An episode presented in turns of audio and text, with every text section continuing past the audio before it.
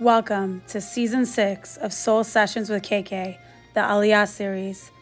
Do you ever wonder how people leave everything behind and make a big move like Aliyah? Meet four brave women from different backgrounds and circumstances who made Aliyah.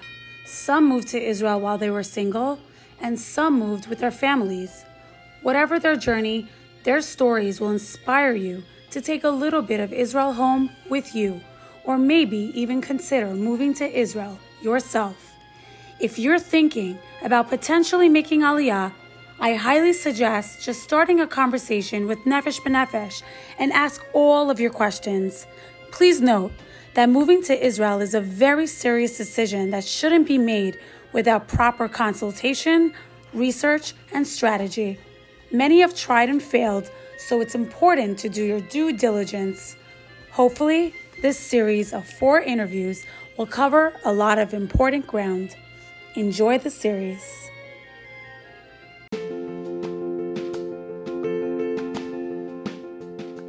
Hi everyone, you're listening to the first episode of the Aliyah series. Meet Jordana Brown. Born and raised in Queens, New York, from a classic Ashkenazi Orthodox Jewish family, now an Israeli Olah, she speaks to me about her Aliyah experience and what brought her from New York to Jerusalem to Tel Aviv.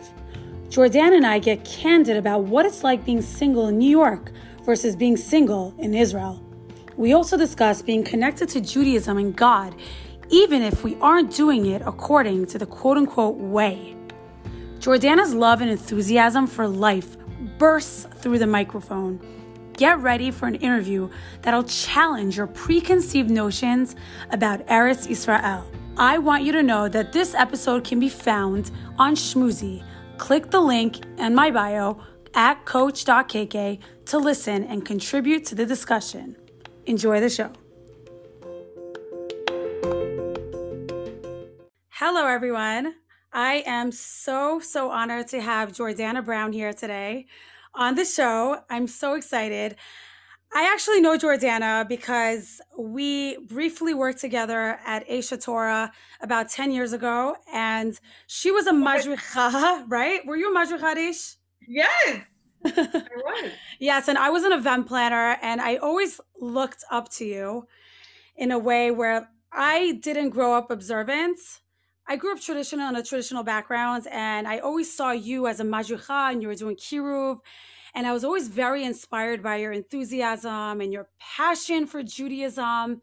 Aww. And I knew I had to get you on the podcast because, aww, yes, Jordana is part of my Aliyah series, People Who Made Aliyah to Israel. She made Aliyah how many years ago? Uh, at, it is now six and a half years. Six and a half years ago, yeah. And I knew I had to get her on the show here today. Jordana, welcome to Soul Sessions with K K. Well, thank you so much. This is like a huge honor. It's like a really big deal for me. It's, it's I a really big it. deal for me, especially since you're doing Brown and Bedud, which oh. I'll explain later. Um, Jordana is currently in quarantine in Israel, and she has a series on her I G T V on Instagram called Brown and Bedud, and she'll tell you more about that in the yes. show. Jordana, can you just introduce yourself to the audience? Sure. Um, I love the introduction talking about Aish because it was such a special time in my life. Um, I was very involved, before I made Aliyah, I was very involved in Jewish outreach and Kiruv. Um, I worked with Aish. I worked with a group called Ma'or for a short time. And I worked with Birthright. And um, the best part of my volunteering was showing people that being observant and keeping mitzvot was both doable and fun and beautiful. And cool. Um, and cool, right. So it's so funny because when I was in, um, when I worked for Aish, I, I really presented as much more of like a mainstream from girl. I wore skirts and long sleeves and blah, blah, blah. Um, so, you know, I was like this cool from girl. So it was like, you could be, you know, someone who was interested in putting yourself together and someone who was interested in music and someone who was interested in books and everything like that, and also be observant. So um, I filled, I think I filled that niche pretty well, um, but I don't feel any different in terms of my connection to God now that I'm like less, you know, outwardly from looking. Um, I feel just as connected uh, if not more so now that I live in Israel. So can I'm, you explain you know. that uh, transformation? You say that you're outwardly less religious oh, looking. Sure. So can you explain how that came about? Like what sure. factors that made the decision? Yeah.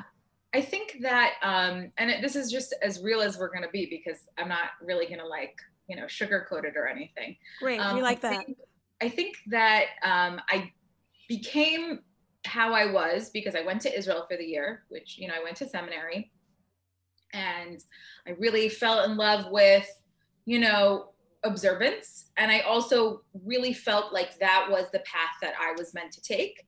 And that was the path that was going to lead me to my husband. And that was the path that my future home was going to take. And um, so it was, it was all, it all made sense at the time. Um, I think that a lot of people, because as you said, that was ten years ago. So I'm, a, I'm in my thirties now. And I think that when a person is single for a particular period of time, they need to do what works for them internally to maintain the relationship with God that they feel most comfortable with. And it's very easy to say, I'm going to wear X, Y, and Z. I'm going to have this relationship with the opposite sex. I'm going to, you know, learn this amount of Torah every day. Um, and I'm going to spend this amount of time in prayer. And it's like a really like beautiful and worthy goal. But I think sometimes life gets in the way. And sometimes the things that you found super, super important at twenty-one, you don't find as important at thirty-one. You kind of have to maintain a sense of balance within yourself so that you can continue to have a good relationship with God. And for me, I never wanted it to be all or nothing. I never wanted it to be, I'm going to do all these things, and then when I'm not, I'm doing nothing. I wanted it to be, I want to maintain a relationship with God that is real and that is sincere, but also live a life where I can, you know, be comfortable being single and, you know, kind of maintaining my sanity in that way. So I think a lot of people, I have a lot of fr- friends who have completely, who have stayed single and completely kind of been uninterested in religion. I have a lot of friends who have stayed single and maintained exactly their level of observance, which I think, just think is incredible, and kol hakavod to them. Um, and then I have a lot of friends like me who are, as they say, chilled out, you know? So right. that you can be observant, uh, but still find your own path, not necessarily following a certain like journey that's set out for you from the very beginning, like the typical cookie cutter version. Exactly. that, right. It's hard, it's hard to, it's hard to follow that cookie cutter existence when to like your foundation is so not cookie cutter. Being single and observant and Jewish at thirty is not typical, you know? I mean, it's it's becoming much more common, but it's not, it's not the roadmap. It's not what they tell you in seminary. You know what I mean? Like, it's not like what you grow up thinking will happen. So the fact that you are, you have to adapt. Right.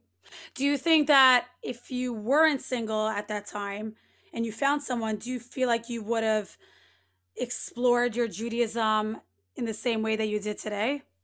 I think that very much depends on the other person. Uh, when you're single, you don't have to depend on any other person. You don't have to depend on your significant other, and you don't have to depend on your children. Um, so I can just say, like my sisters, for example, we were all very much in the same milieu, and they got married and they had kids. And so I think that they kind of maintained the status quo much more than I did, um, because they married guys who were what they were looking for at the time, and they sent their kids to certain schools, and that kind of keeps them within that path.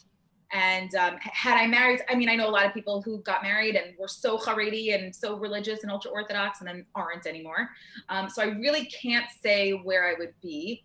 Um, I can't even say where I'll be, you know, yeah. when I do find someone, you know? Exactly. Do you feel that Israel is a better place for single Jewish men and women to Ooh. explore their individuality and even find a partner?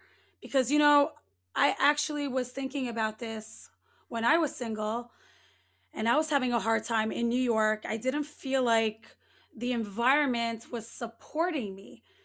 And totally. I, yeah, like I felt like Israel was a better place to support me. Do you, do you, what, what are your thoughts on that? It's an interesting question because you're very, you're really on the money there, because I think that it's very, you, it's a different support system. In America, I had my friends from growing up and my family. So they're always a support system that you don't have when you move to Israel. So that support system is gone. So you need to find a new support system. So what you were saying about that, that's totally different. And so, like, I have friends who came to Israel and wanted to try it out, and they felt that they didn't have, they had friends here, and they even had some family members here, but they felt that their support system was in America. So they went back to America. Um, but I do feel like the Upper West Side is not for everyone. Uh, Brooklyn, you know, like Flatbush is not for everyone. You know what I mean? And so you're kind of limited in where you can be a single person in New York. And to, you know, to a large extent, New York is really the best option you have, because even in big cities like Miami, like Los Angeles, like Toronto, you're going to run out of people at some point. You know what I mean? So New York is really your best option in terms of like the pool, the dating pool. And I love Israel because the dating pool includes Jews from all over the world, meaning you're going to get French Jews, you're going to have, I, you know, Australian Jews, Irish Jews, Indian Jews, you know what I mean? Like, you're not going to have that in New York, as cosmopolitan as it is. As it yeah, is. That's true. So, you know, if you're Bashert, and I put that in quotes because I'm not like the hugest Bashert yeah. cheerleader, um, but it. if your Bashert is from South Africa, then, you know, you're, you're much more likely to meet him in Israel than you are in New York, in my opinion. Yeah. I also find that Israel is more chill when it comes to, you know, the dating scene. I don't even know if there's like this distinction between singles and married couples and engaged couples. I feel like in New York, there's so much more of that pressure and those yeah. boxes that everybody has to be in. You're single, you're engaged, you're dating, you're married. People don't really mingle as much together. Whereas in Israel, everybody is just together. Um, so my question for you is, do you feel less pressure to get married now that you're in Israel? Um, I think that it's a, I think, yes, I do. But that's really a consequence of me as a person. Um, and what you were saying is true to an extent. I think for Olim, for people who've made Aliyah on their own, um, there is less of a pressure because we don't live with our families. I think if you ask the same question to a, per, a girl in their thirties who's Israeli and their family is around, Yeah. and their community is around them, and their bubby, and you know, their Safta is around them, I think that the pressure that I felt in New York, they feel here. Mm-hmm. But since my family's in New York and all of my friends here are single, I don't feel the pressure. I feel like a normal person. And I think that people feel the pressure when they're in, you know, New York, for example, because all of their friends are living in Bergenfield. All of their friends are living in Woodmere. They're all together. They're all married. They all have families. And so if you are single, you kind of don't live in Bergenfield, you know, so you're not hanging out with those people to the same extent. Whereas my friends who are married in Tel Aviv live down the block from me. Yeah. So we're living a very like, you know, parallel life. Right. In what ways is the New York dating scene better than it is in Israel? Is it better? Is it better? No, I don't, I can't really think of any ways that it's better. I'm going to say that, but I was yeah, also like, when you're dating at twenty-one and when you're dating at thirty-one, like regardless, it's going to be different. But I will say, like, a guy in New York is very like expected to pay for a meal or a drink or whatever. And I will say in Israel, it's much more common for a girl to offer to pay. I'm a New Yorker and I'm an American. I would never in my life offer to pay. I apologize. It's just the way it is. If someone asked, I would never say no, but I'm never pulling out the wallet. So that's definitely a differential. Um, but I, I don't, I don't think it's better in any way in New York. I mean, people have cars there, so maybe that's better. Like, you, you know what I mean? Like you can, you get picked up, but yeah, no, I don't think it's better in any way, honestly. And it's not, it's, this is, this is no shade to New York, which yeah, is yeah, yeah. It is what it is, you know? I just don't see anything more preferable in America. Yeah. Wow. Okay. Well, whoever's listening to this is single or married. Let's right. see if Jordana can convince us to move to Israel.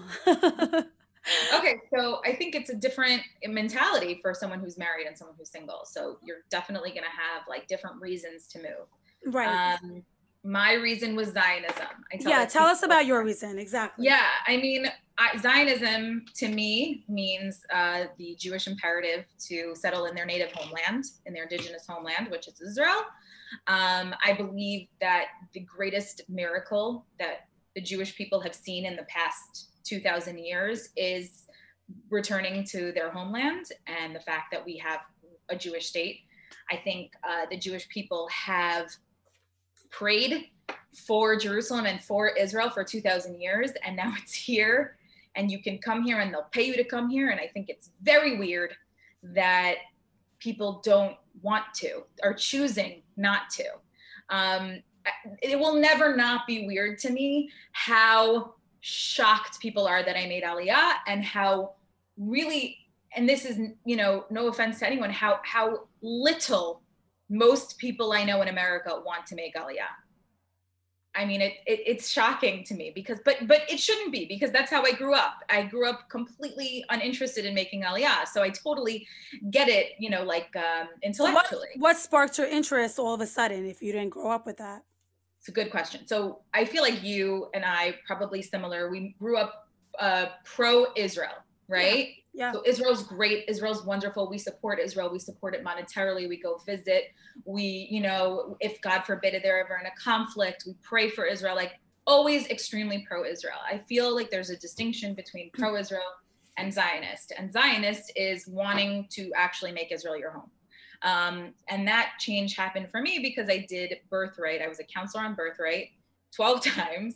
Wow. And over the course, right, crazy. That surpasses my four times for sure. See? If, I actually won an award at some point for being so, uh, wow. so yeah, so in the mix. Um, but now people have totally surpassed me because I stopped doing it, obviously. Yeah. Um, but at some point in the middle, I was just like, this really is less of a, like, I wish I could, and, and it became much more real. And I gave myself one year because I, I really wanted to move with a husband. And I think a lot of people, and I probably, I don't know who your audience is, but I think that there are going to be some people who are watching this or listening to this and thinking, yeah, I would love to move with a husband. And I have to tell you that I hope that works out for you, but I really, really don't think that that should be a motivating factor.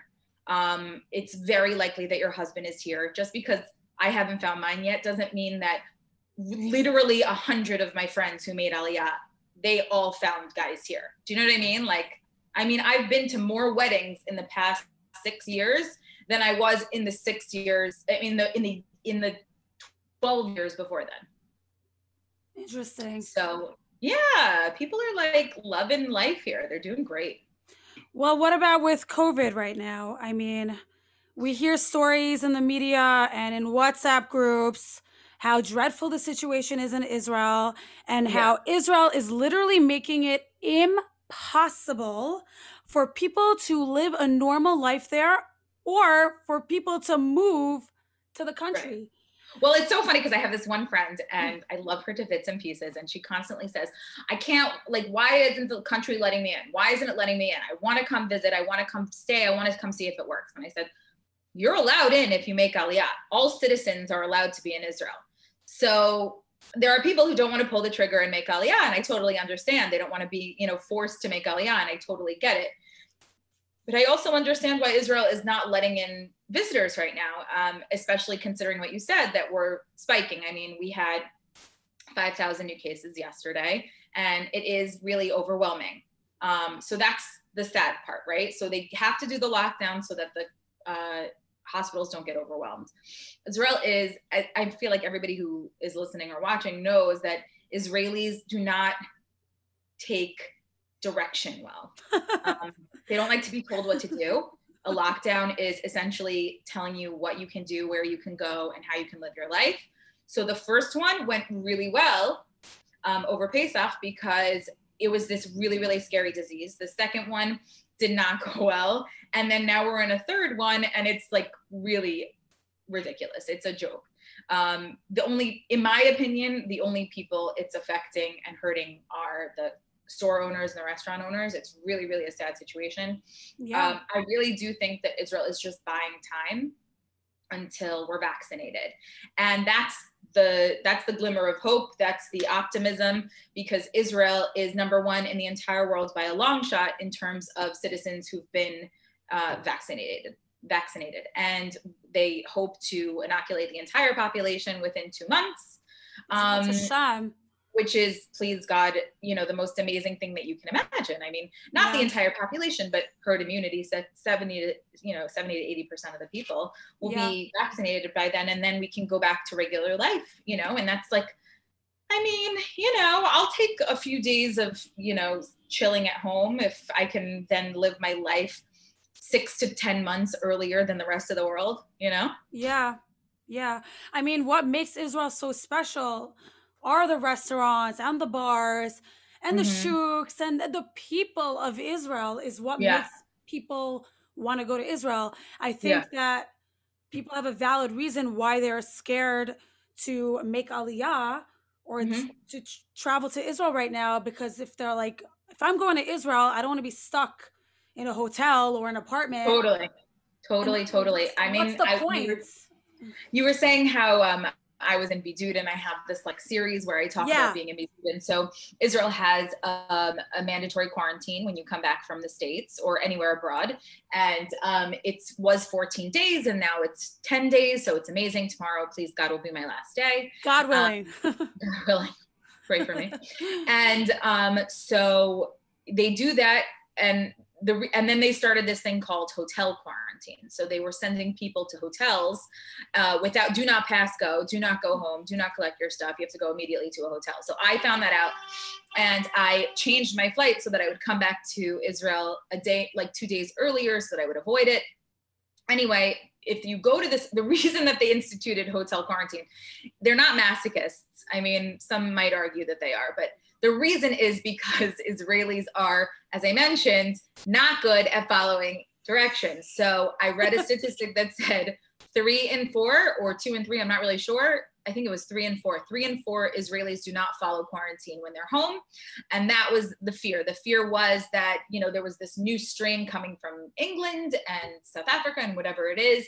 And they didn't want to just punish, you know, Brits and South Africans. So they were going to put everyone in the COVID hotels. Um, I mean, I, I hear it, you know, I, yeah. I, I know many, many, many, many people who have broken quarantine um, or do not take it seriously.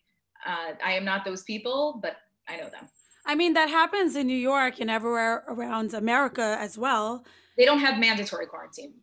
Right. We don't have mandatory quarantine, but I know, I just feel like it's a Jewish trait.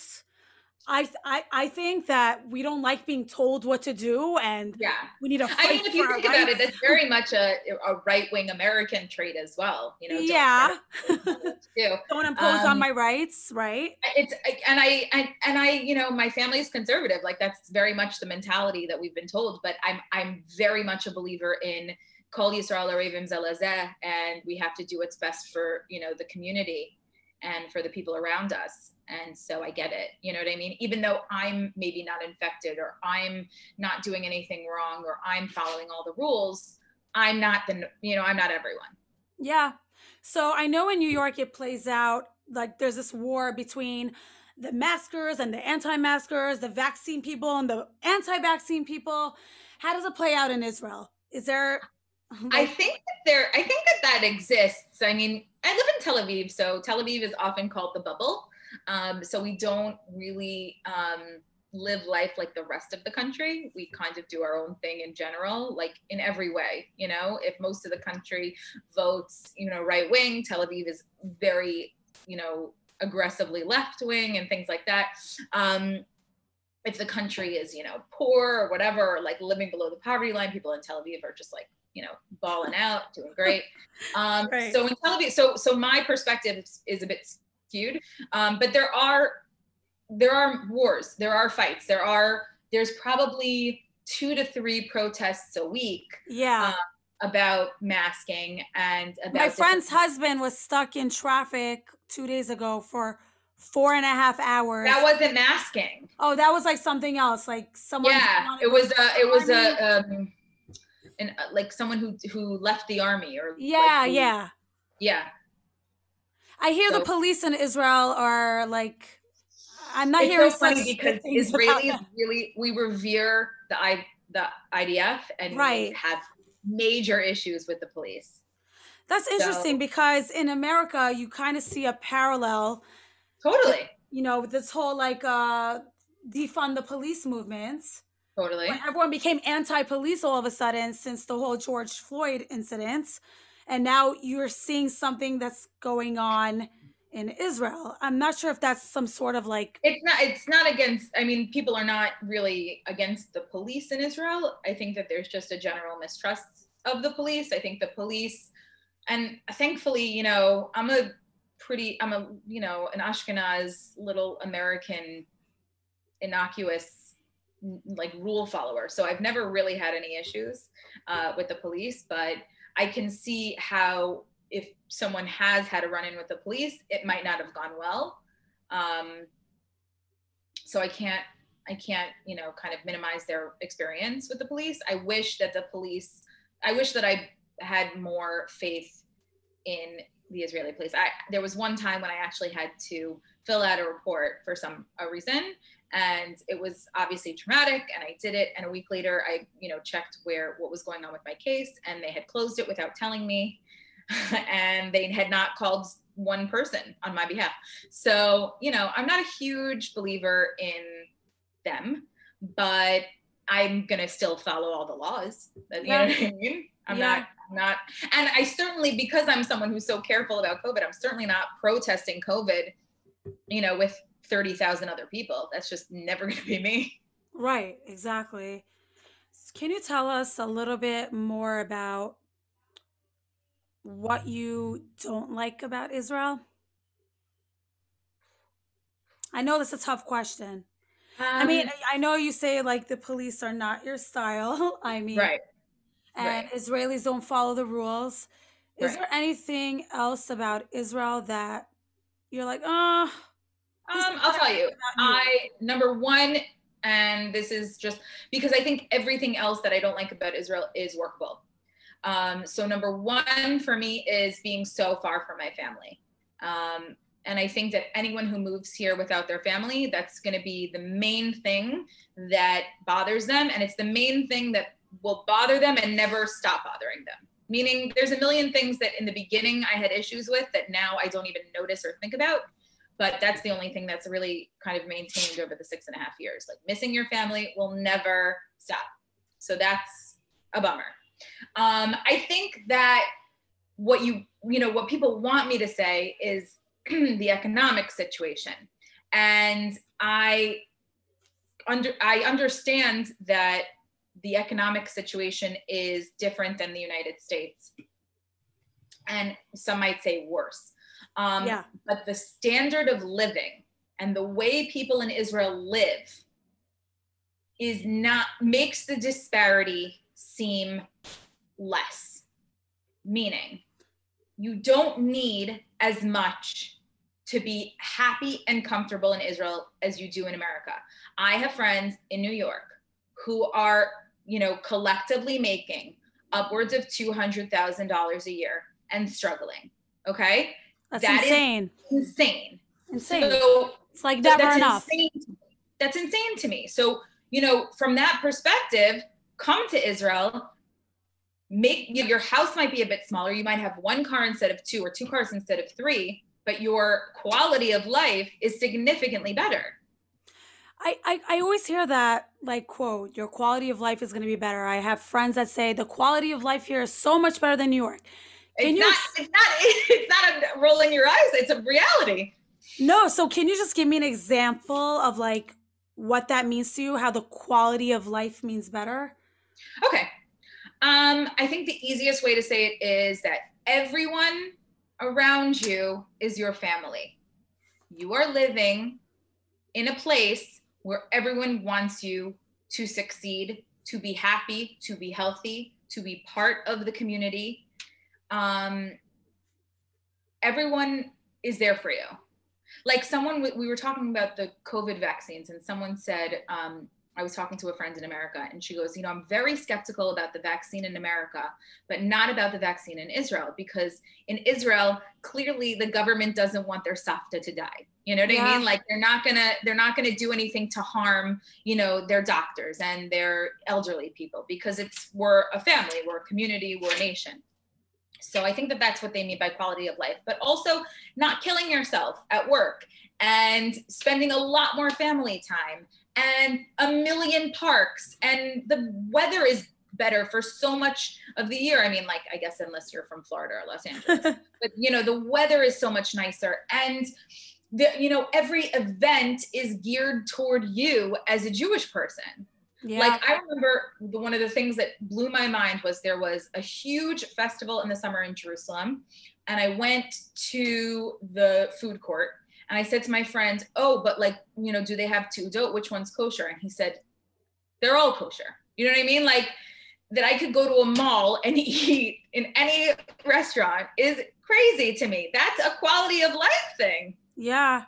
Well, what about people who say that in Tel Aviv, it's very hard to find like one kosher restaurant, or that it's sometimes very hard to be observant when you live in an area in Israel that is completely secular? So how, so, okay. how do you balance that? So that's a good question. Um, number one, if that person said that, then they haven't been to Tel Aviv in ten, possibly twenty years. So that's first of all. Um, second of all, to a person who it's really important to not live in a secular community, I would say, do not move to Tel Aviv. Move to one of the three hundred communities that would be better suited to you. Um, but in terms of Tel Aviv, I am, I'm an observant person, and I'm a Shomer Shabbat person, and I keep kosher. And we have a million options of places to eat that are kosher. And we have a million options of shuls to go to. And I mean, you know, you, I probably became more dedicated to my personal observance once moving to Tel Aviv than I ever was back in Jerusalem. That's so interesting, Jordana. I know. You know, I feel like I'm similar to you in that sense, where I I went to public school my whole life, pretty much my whole life. I left a conservative right. yeshiva in fourth grade, and then I went to public school my whole life. And I always yeah. yearned to be in yeshiva. I always wanted to connect to God. And I always tell myself, like, if my parents put me in yeshiva, I probably wouldn't be observant today. You think so? Wow. Because you didn't I'm have serious. Learning. Yeah. And like, I feel like when I'm surrounded by too much Judaism all around me, I can't. But when I'm able to breathe and I have space and I can see people for who they are, and it's not just like Torah, Torah, Torah, Torah, I have more of a connection to Hashem. A hundred percent. I think in, Jer- in Jerusalem, you didn't, I lived in Jerusalem for the first um, three and a half years that I lived here, and then I moved here. So when I lived in Jerusalem, I didn't feel, I felt like religion was just all around me all the time. Um, observance was around me all the time. I never went to shul when I was in Israel. So interesting. When I was in Jerusalem, I know, it was like just the, you know, it was just like automatic. And when I moved to Tel Aviv, you have to make a choice. And you have to decide, you know, where you're going to go to shul. You have to decide where you're going to eat your Shabbat meals, what you're going to, you know what I mean? Like how you're going to get your food. Um, it's not difficult. It's all around you. But I, you know, before COVID, I went to shul every single week. And I used to, I was on, you know, I worked with organizations where we hosted one hundred fifty people a week. Wow. So I wasn't, I was, and I certainly wasn't doing that in New York. Yeah, that's so true. What about Israel exceeded your expectations? Exceeded my expectations. I that think you that didn't I, expect. I, my expectations were pretty high. Um, so um, I think the ability to integrate without being fluent in Hebrew. I still, to this day, I came with a basic okay Hebrew. To this day, I don't know that it's like good, but it's better.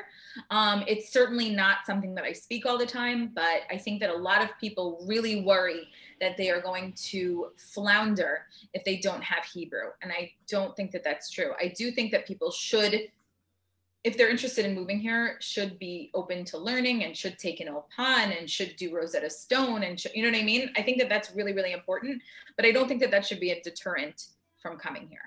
Mm-hmm. So I think that that exceeded my expectations, just the, the way that I was able to immerse myself. Um, but all my other expectations were pretty high and met, you know what I mean? Like I expected people to, you know, be happy and, and, and proud of me for being here. And they are. I mean, Israelis think it's absolutely crazy that anyone would ever leave New York. I mean, they yeah. think- Yeah, Israelis want to move to New York. They give me your passport, I will go, you know? And yeah. I'm like, okay, no. yeah, We're all staying here together. Um, I, listen, I, I get why they think, I think that the mentality is um, money is the motivator, and especially in Israel. And I think that they think that they're going to step off the plane in New York and people Be a are millionaire. throw bags of money at them. Um, Or and they so, go work at the mall. Right. Not like lotions. Right. But they, you know, all of them have an uncle named Itzik who made a lot of money in America. So they think that that's going to happen to them. They're all going to be Itzik, you know? um, so right. But my expectations were met. I mean, I don't know that anything was like so crazy different than I thought it would be. You know, I read a couple of articles in a mag- Jewish magazine. I don't remember which one it was. Mm-hmm. And all the articles were geared towards people who wanted to make Aliyah. And the piece of advice that these authors were saying was that have low expectations. Yes. Oh my God. That's so funny. That's what I always say. I always say calibrate expectations. Hmm. That's like my number one piece of advice. Calibrate your expectations because right. yeah. Tell us why. You know, you're not going to be on vacation when you move here. And I yeah. think that a lot of people who love Israel and love going to the hotel and love going to the beach, and you know what I mean? Like, I think that, you know, they think that their life is going to be a big vacation. And, and that's not how it is when you move anywhere. So it's certainly not how it is when you move to Israel. So you need to calibrate your expectations and you need to, you know, fend for yourself. I think one of the best things about moving as a New Yorker is that the mentality of a New Yorker is very similar to the mentality of a of an Israeli. We are tough and we are aggressive and we are, you know, we take care of ourselves. And those are good qualities some of the time too. Um, so, you know, when someone yells at me or when someone cuts in front of me, I'm okay with it. I can handle it. Whereas someone maybe not from New York might be a little bit taken aback. Um, you know, it's interesting because I, I find the rudeness and the like chutzpah of Israelis like really rude. like right. And I'm from New York and I'm used to rudeness left and right, but yeah. I find that the attitude and the anger of Israelis is like another level. I mean, it depends, you know, like when I, someone I screams really... at me in Israel, I'm like, mind your manners. I'm like, sit right. down, say please and thank you. Like right. so it's so it's both. It's meaning I don't see it more in Israel than it is than I see it in New York, but I, you know, it hits different because it's coming from a Jewish person and it's not coming from someone from a different, you know, community than yours. So that really tends to bother people when, you know, like when it's someone from who's Jewish who's yelling at you. Um, it's generally not ever coming at you with malice. It's generally coming at you, like, you know what I mean? So um, it's like bluntness. I, it's just. Right. Listen, I, I tell everybody all the time, like, you know, when I get off a plane, um, I gotta, I gotta, I gotta separate myself from Israelis for a while, you know, I gotta take a break. Um, but, but then after a week or two, I miss them. Right. I miss Israel when I, when I come to America, which is a blessing. Let me tell you, it's a blessing that I never go to America. And as wonderful as of a time as I'm having, that I ever say, oh, I can't believe I have to go back. Never. Hmm. No, I don't think so. I mean, there are full, you know, there are f- certainly not in, you know, the tech world. The tech world is fully functioning in English. Um, so often a native English speaker is preferential to someone who just speaks English. For example, um, if you wanted to be a content writer for a startup, uh, generally they want native English speakers so that, you know, you're, it sounds like it makes sense to an American reading it, as opposed to, you know, some translation that from an yeah. Israeli app that, you know? Yeah, yeah. Um, but it's pretty cool. Yeah, I mean, I think there, there are a lot more jobs if you're fluent in Hebrew. That's going to be the case, you know, in general. Right. Um, but the but the jobs exist, and there's there are people whose companies can move them. And now what we've seen with COVID is that the the, the ability to work remotely is a reality. Yeah. So yeah. now's the time that if someone, you know, got a job where they can work remotely and make it make make it work for themselves and for their companies, they should really think about Aliyah as a possibility. Right. And back in America, I know people choose a career based on income and what it's going to do for them.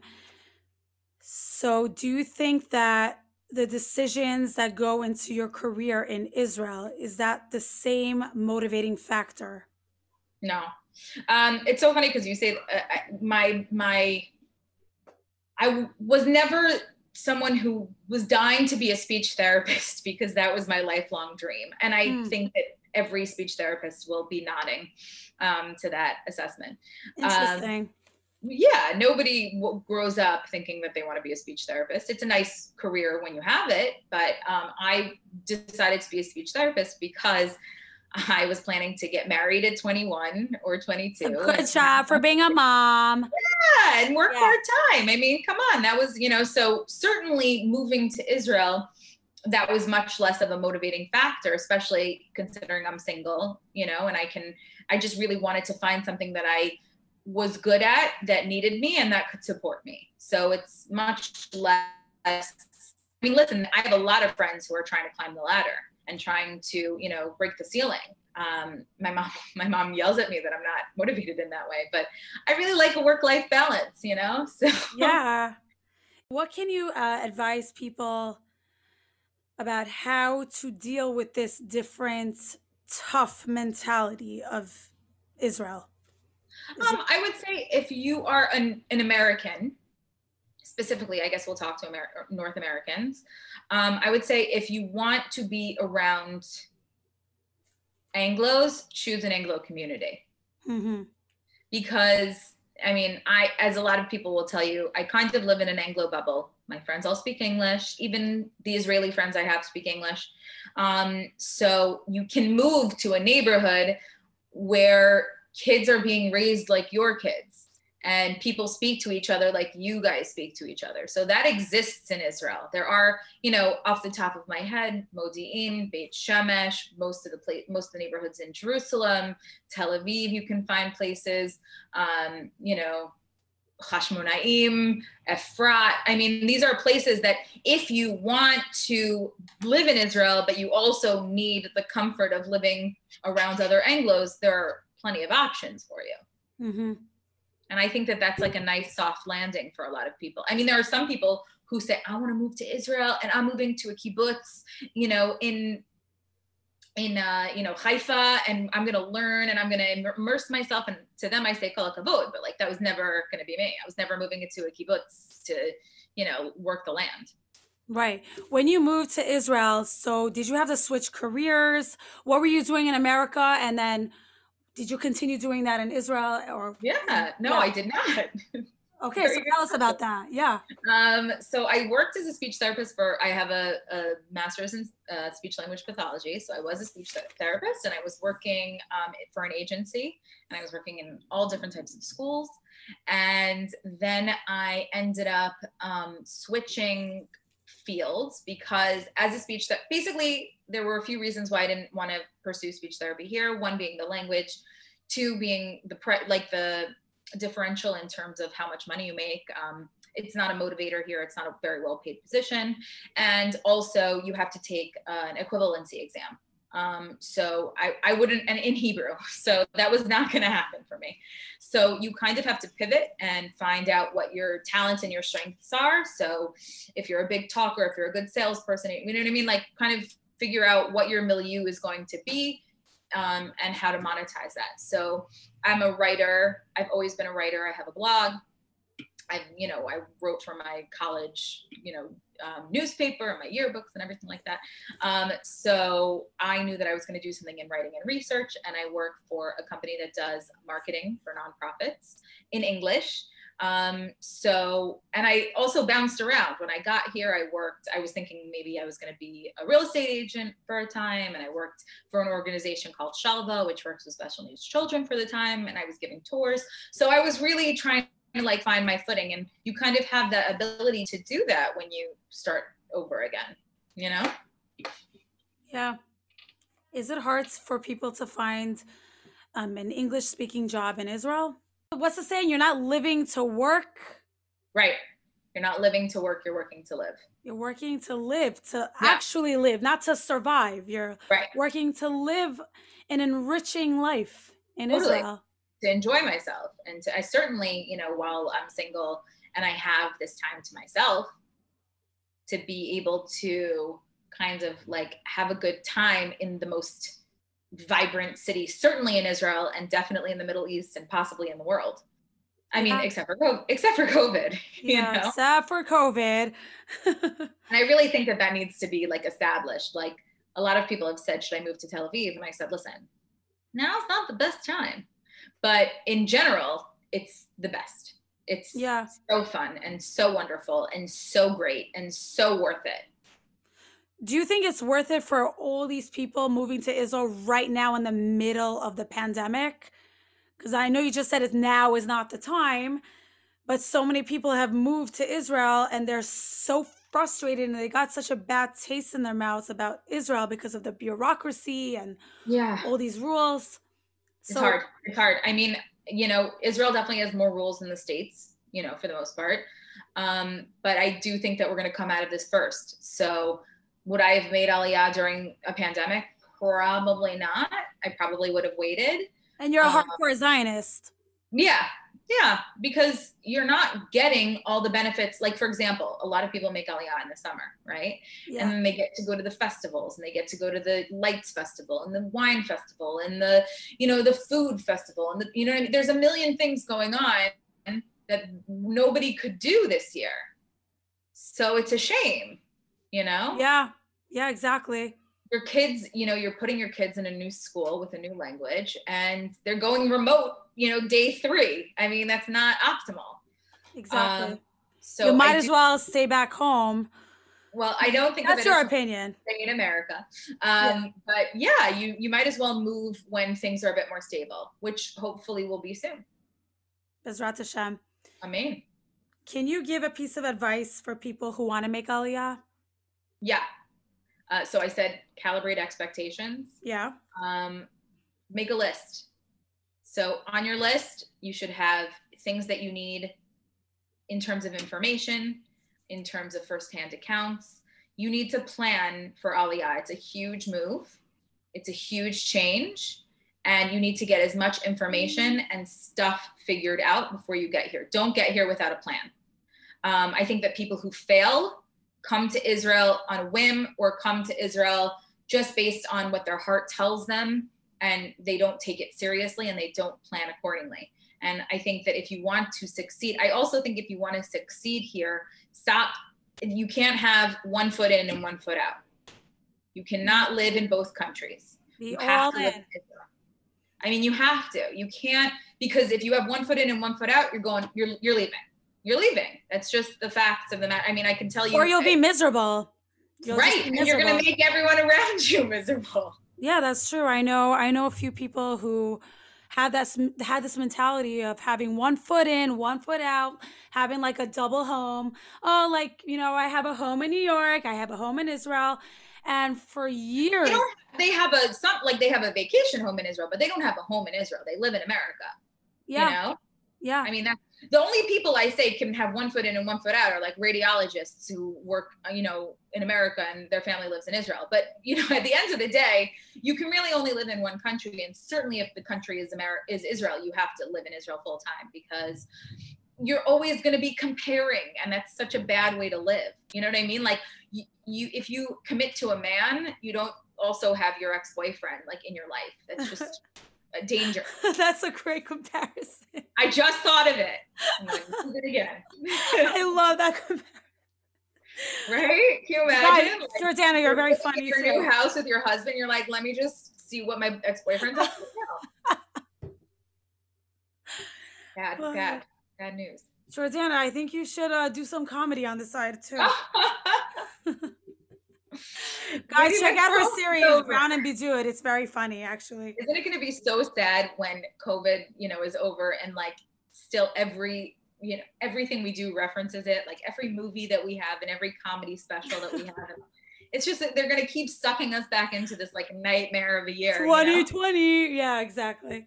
I'm so happy that it was twenty twenty because it's easy to remember. Like when I'm dementia ridden oh, yeah. in eighty years, I'm going to remember what year it happened. That's true. I remember it was just my birthday, and this is like my favorite story to tell. Like I just had my birthday in Bidud, my birthday in quarantine. Yes. And Yom Haladet Sameach. Thank you. And we had, um, I remember that someone said to me, are you going to celebrate when you're out of Bidud? Now, I'm going out of Bidud into a lockdown, so no. Um, but regardless, I wasn't planning on it because um, I said, I said, remember like when in the early days when people did Zoom birthdays, like in March, April, and May. And they were like, we're going to celebrate your birthday when this is over. And I said, no, we're not, because everybody has birthdays and time will move on. And I'm not going to go out for drinks for someone whose birthday was April seventeenth. You know what oh I mean? Oh my like, God, January, right. That's not going to happen. We'll celebrate your next birthday. But then I said, oh, these poor saps from, you know, whose birthdays are in April and May. That's so sad that their birthdays.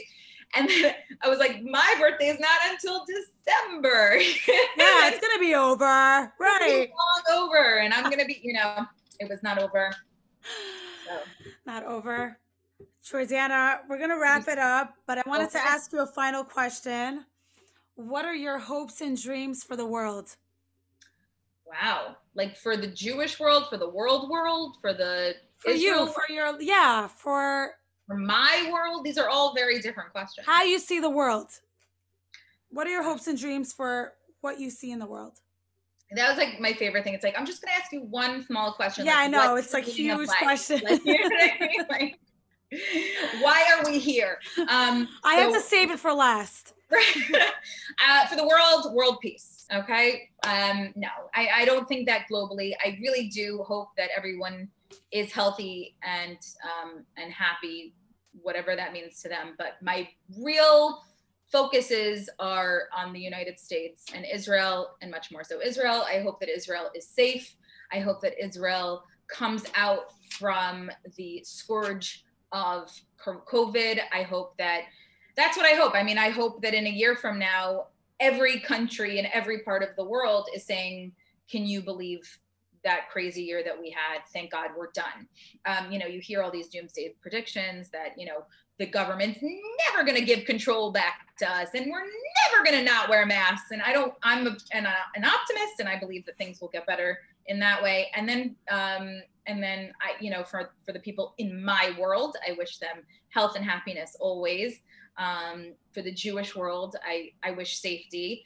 I want to say to the Jews of Europe and to the Jews of North America, um, you don't be chased here. Come here because this is your home.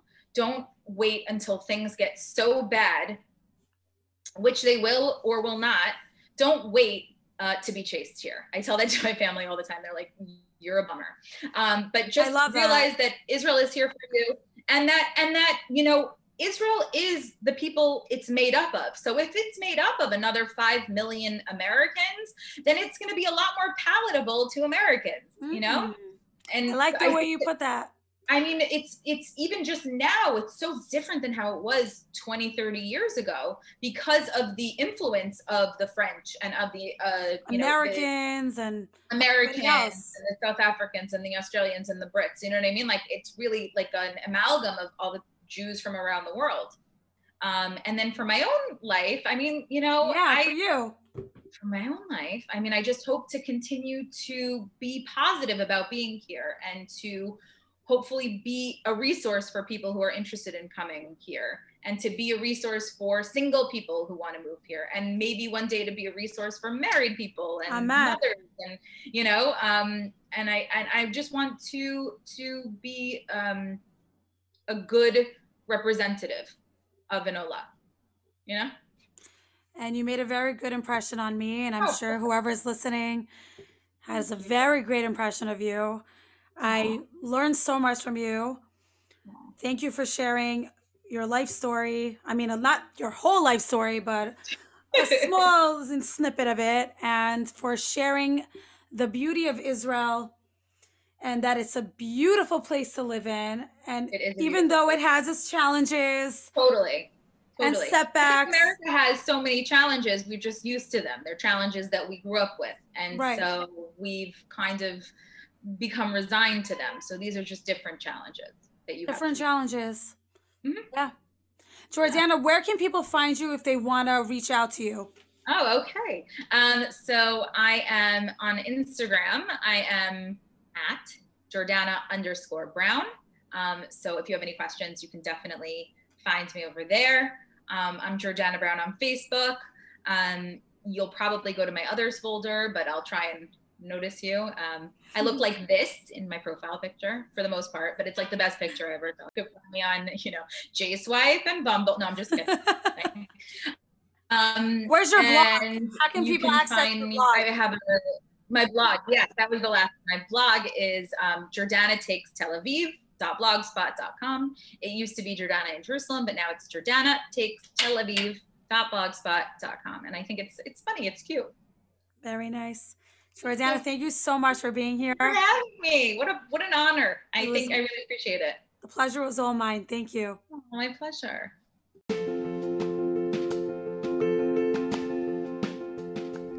Thank you for listening to my podcast.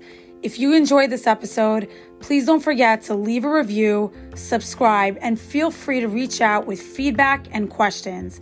If you want to learn more about what I do, you can check out my Instagram page at coach dot k k and check out the link in my bio. Let's connect.